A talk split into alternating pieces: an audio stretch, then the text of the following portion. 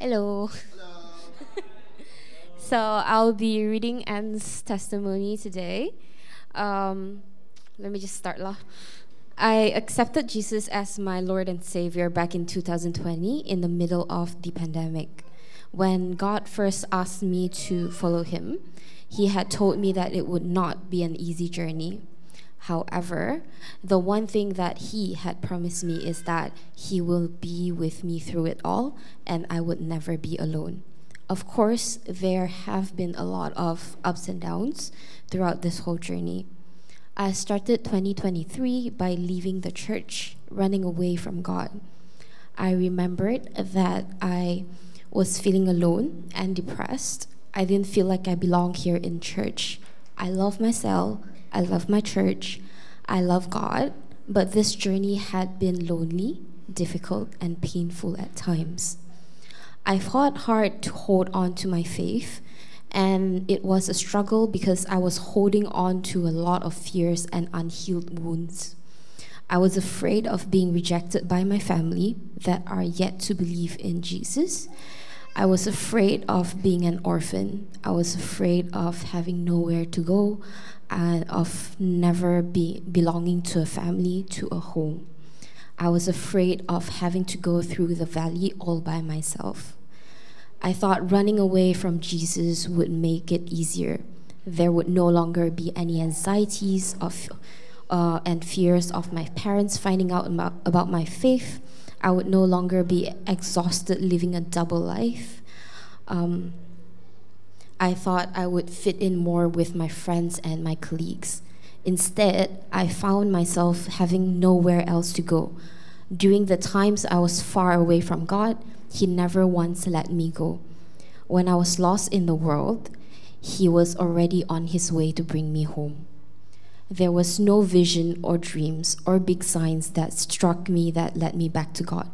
It was His gentle and loving presence that is constant there in my life that softened my hardened heart. He was patient as he waited for me to accept his invitation to come home.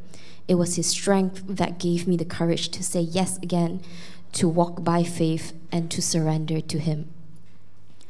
I came back to church just in time for the church camp. I am so thankful that I was given this opportunity as God healed many wounds through it.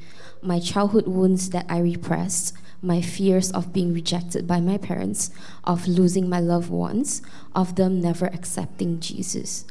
All of that was uprooted for God to bring healing, and the process was uncomfortable yet liberating.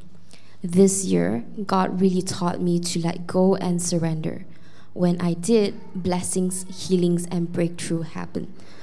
It was scary to step into his calling, but in the beginning, God had promised me that he would always be with me and that I would never be alone.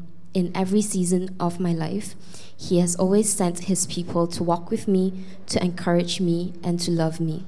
He has blessed me with this Sungai Buloh family, and God reminded me that I will never be an orphan. I will never be alone, and He will be with me always until the end of the age. I truly am looking forward to my journey with God in the upcoming year. Thank you. Thank you so much, Anne, for sharing your story and Steph uh, for, for reading it out to, for us. Let's pray. Let's pray for a moment, right? Father, I just want to thank you um, for a story, um, for Anne's story and stories, other, other people's stories who are just like Anne's. Father, we pray, Father God, um, that you will indeed um, bring uh, your your family, your church family, to surround uh, um, her. Um, Father, we pray that her own biological family will one day come to see and know you as their Lord and Savior. In the meantime, Lord, we pray for your love, for your covering, and for um, your your your community and your intimacy to be with her and with anyone else like her always. So, Father, we pray that our church will always be be a, a, a, a safe haven for people who, who, who, are, who feel alone in their faith, Lord Jesus. May we always be able to find um, intimacy and fellowship and family in this church. In Jesus' name we pray. Amen. Amen.